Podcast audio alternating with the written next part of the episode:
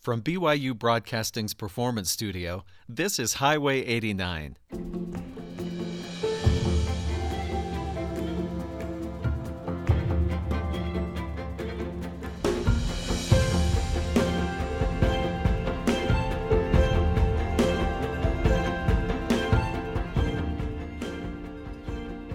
I'm Steven Kapp Perry.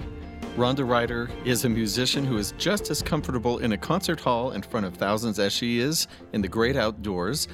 She's an artist in residence of the Grand Canyon and Petrified Forest National Parks. We will definitely talk about that. Her cello chamber music recordings have been nominated for Grammy Awards and cited as Critics' Choice in both the New York Times and the Boston Globe. She currently serves as the chair of strings and on cello faculty for the Boston Conservatory at Berklee and Boston University. Today, she's here in Studio 6 to play new music, compositions from living composers. We'll talk about how they tie into her artist in residency. We're first going to hear Transfigured Wood, Verklärte Holz, a piece by Eric Moe. We'll hear the first movement, Daybreak to Nightfall.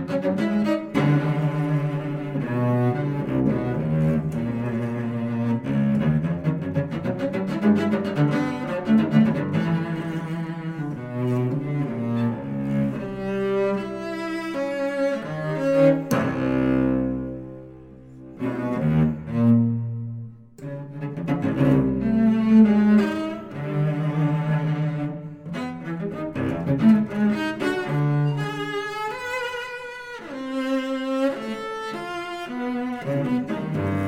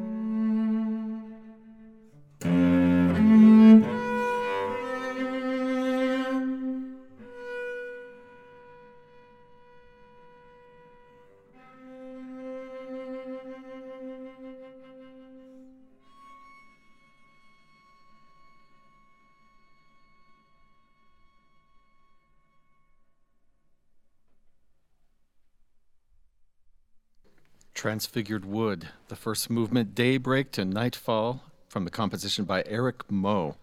Rhonda Rider, thank you for coming and playing for us today. It's my pleasure to be here. You know, I just have to ask a piece like that that's so atmospheric, does it mean something different played outside? Well, that's really interesting. You know, I think played outside, there's a whole different acoustic. And when you're in the Southwest, particularly in places like Petrified Forest, the way sound travels is really different from what we're used to in an urban setting. And so I think it does take on a whole life of its own. Well, I'm so glad you're here. I've sort of jumped over the question, which I'll go back to now, which is that you are an artist, part of the Artist in Residence program with the National Parks, working with the Grand Canyon and Petrified Forest Parks. With over 50 different parks, did you apply for specific places? I did. And, you know, it's something I think people aren't aware of that the national parks do have artist in residence programs. I ran across an advertisement for the Grand Canyon residency program completely by accident. And I, I thought, oh, they'll probably want painters and writers, and I'm not sure that they would want a musician. So I called the woman who runs the program, and she said, Well, the last performer they had was the cowboy crooner who sang and did rope tricks. and he I actually saw what he did. He's very good. Yes. but uh-huh. but the idea of a classical cellist coming in with uh, newly written classical works I didn't know if they'd go for that, but I made an application and, and thankfully got the, the position. And the same with Petrified Forest. So, what is the day to day of an artist in residence, or is that something you determine depending on your project? It's really free, and it's something really it depends on your project, just as you said. You're in residence there, so you live in the in the park itself the things that you do for the park is you give a presentation, you give a concert or a demonstration or a reading if you're a writer, or you know you may do painting outside so that people can watch you work. I gave a, a formal concert at Grand Canyon and also at Petrified Forest, but then I also went to various outlook points and just played. Mm. It was very fun. hear it coming back at, di- at, at different rates, bouncing off the, the rock around you the composers that you sought out because you you had to find the composers to write the pieces as i understand yes, yes. were they all people who all for instance i hear the harmonics at the beginning of what you just played for mm-hmm. us did you choose people who already knew your instrument well or strings in general? Yes and i actually chose people that um, most of the people who i knew very well mm. also so that i would be able to collaborate with them. And some of these people i've known for 30 years. It's been fabulous Tell me about the piece we're about to hear. It's the first movement, Dancer, from Tutuveni, which translates as petroglyphs. Yes, it's the Hopi word for hammered rock, and it's our, you know, we would call them petroglyphs. In the petrified forest, as you're walking through that area, you'll come across these rock faces that have incredible petroglyphs. And uh, the composer Peter Child, who is at MIT, came across these petroglyphs and was just blown away. And so he thought, ah, he, he had to write a piece that some way spoke to those petroglyphs. Nice. Well, let's hear this. We're about to hear a piece from a collection of pieces that are not even completely done being written yet. There's still some of them still coming in. Eventually will be, I'm sure, a recording. But if you look at past recordings, like the Grand Canyon project that is from a couple of years ago, you can find, we'll tell you at the end where you can find Rhonda Rider's recordings. We'll hear the first movement, Dancer.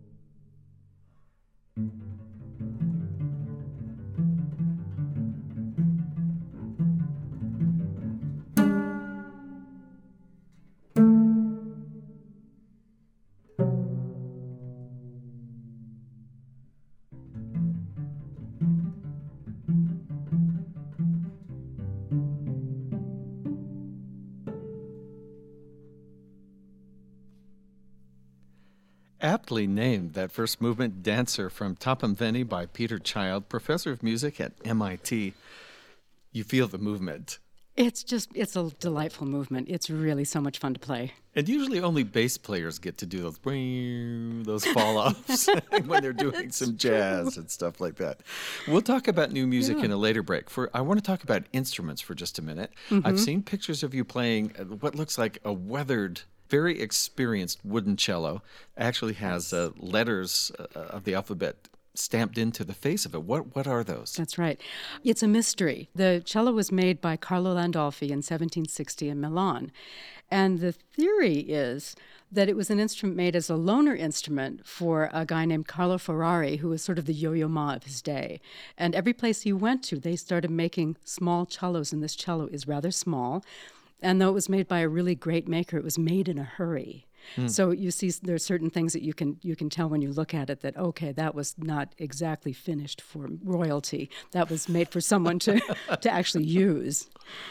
Yeah. So, but for this project, as you can see here in the studio, I'm not using that cello. I'm instead using a carbon fiber instrument that's black and shiny and very metallic. Yes, I walked in and I, I said, This is Darth Vader's cello. That's right. it is from a galaxy long ago, far away.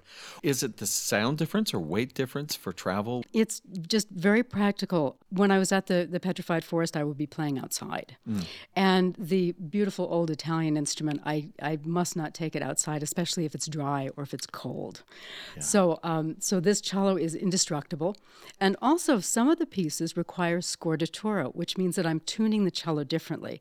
And in two of the pieces, I'm actually tuning the strings higher. And so it puts more pressure on the top mm. of the instrument. And for an old instrument, that could be a problem. The Petrified Forest specializes in dry. Yes. So I see why you don't want to take a precious 300 year old instrument, 400 year old instrument out. You mm. mentioned smaller cellos. Talk to yes. me about this. This is something you actually advocate. Cellos come in all different sizes, and throughout the centuries, they've been made in different sizes. You know, some some instruments, uh, some larger instruments have really full, big sounds. Um, there are a number of people playing cello nowadays who are not very big people and who have maybe smaller hands, and for them, a smaller instrument is ideal. And for myself, being five foot two, it's nice to have a smaller instrument. I love how you phrase this. Online uh, on a blog, it said, "quote One should not struggle to play the cello like someone hanging onto the mast of a ship in a raging storm."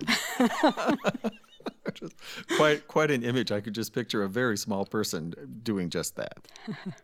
So, how did you first discover the carbon fiber cello and decide this is going to be right for this project? Well, the carbon fiber cello is um, manufactured by um, Luis and Clark, and it's actually uh, Luis Leguia, who's cellist in the Boston Symphony, who started making these. And I, I just was fascinated by it, and I thought, wow, what a great solution for playing outside. So I went over and I tried a bunch of his instruments, and interestingly enough, they don't all sound exactly the same they do have different qualities. I'm not exactly sure why. Yeah. The funny thing is, I, I was teaching a student at MIT, and uh, she was getting her PhD in carbon fiber, really for airplanes. And she used this cello to play on her final recital. And she looked at it and she said, "Oh, there are, there are air bubbles. I never would have gotten away with making something you know like this. I mean, this." you could say it's for the resonance. Exactly, different standards. Well, let's let you prepare. This is one of the pieces. We're about to hear a piece that does require tuning up. So I, I, have to read one of my favorite sections from what Rhonda Rider has written about being an artist in residence. Uh, she says the National Parks residency is not just about a project, it's also meant to be a time to renew and experiment in a natural setting away from the usual distractions of job, internet, cell phone. I spent two weeks living at the park. My home was a historic casita across from the Painted Desert Inn. I have to admit, the first night I couldn't sleep, and time during the first day stretched out as spaciously as the landscape. The silence at night was both wondrous and unnerving for this urban dweller. My only companions were small salamanders, a mouse, a white tailed squirrel, crows, and one moonlit evening, owls, which I think is a perfect setup for the vast steppe from Laurie San Martin.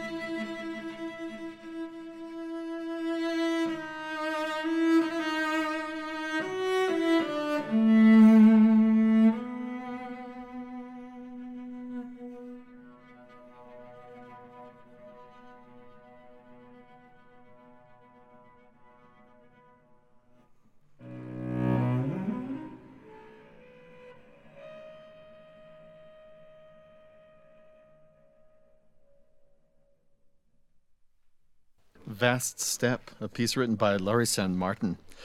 Rhonda Rider performing live in studio today. And this is all brand new music. We should mention anything we're hearing today has maybe been heard by a few squirrels, an owl, a few visitors to the park, and, and us. That's correct. we're in really great company today. Let me ask you about working directly with composers. Mm-hmm. So, do you describe where you're going to be, what you're going to be doing, and then say, send me something that ties in? But is it more interactive than that? It's more interactive than that, but it varies composer to composer. Um, mm-hmm. I would tell the composers that I would be in residence at Petrified Forest and that um, I'd ask them if they could write a piece based on some aspect of the park, and it could be anything really. And so, you know, we've got the petro- the petroglyphs, and we've got uh, the the vista, you know, the view. Yeah. Um, we've got all sorts of things. Um, so I leave it up to the composers to write what they would like to. Where I collaborate with them is on sounds. Um, and in fact, I had a composer in the Grand Canyon project who I was working very closely with ask me if I could sound like a canyon wren. And I said, Well, I don't know. Can you send me a recording of one? So he did. and I came up with something that sounded as much as I could sound like a canyon wren. And then he said, Well, now I, I'd like flocks of birds. So I came up with a few sounds that we tried out. At one point, he said, No, that's too many birds. So I had to come up with a different sound. You know, all sorts of, it's, it's wonderful to work with composers because there's just no end to the imagination. Interesting.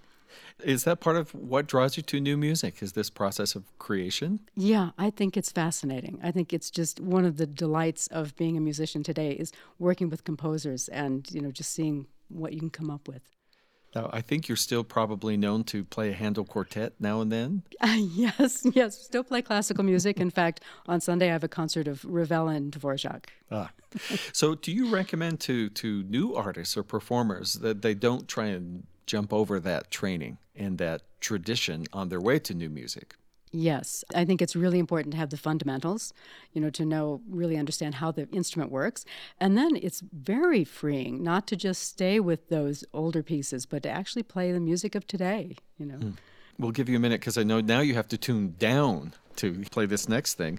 On rhondarider.com, you'll find some interesting advice, and I found some terrific information on auditions, which isn't just to practice the audition piece, which everybody plays who's going to be auditioning, but Rhonda suggests practice the audition itself the whole process. And she talks about everything from uh, checking your instrument is tuned, your music's in the correct order, you don't have to fumble, your bow is tightened, the end pin is out already before you go on, your shoulder rest is prepared, all of these things. I thought it would be very interesting. And sometimes, even the advice of sometimes they'll say what you would like to play first. Know that before you begin. This is very practical advice for, for people auditioning, so you could check that out also at rhondarider.com. Here is a piece from Raven Chacon, Invisible Ark.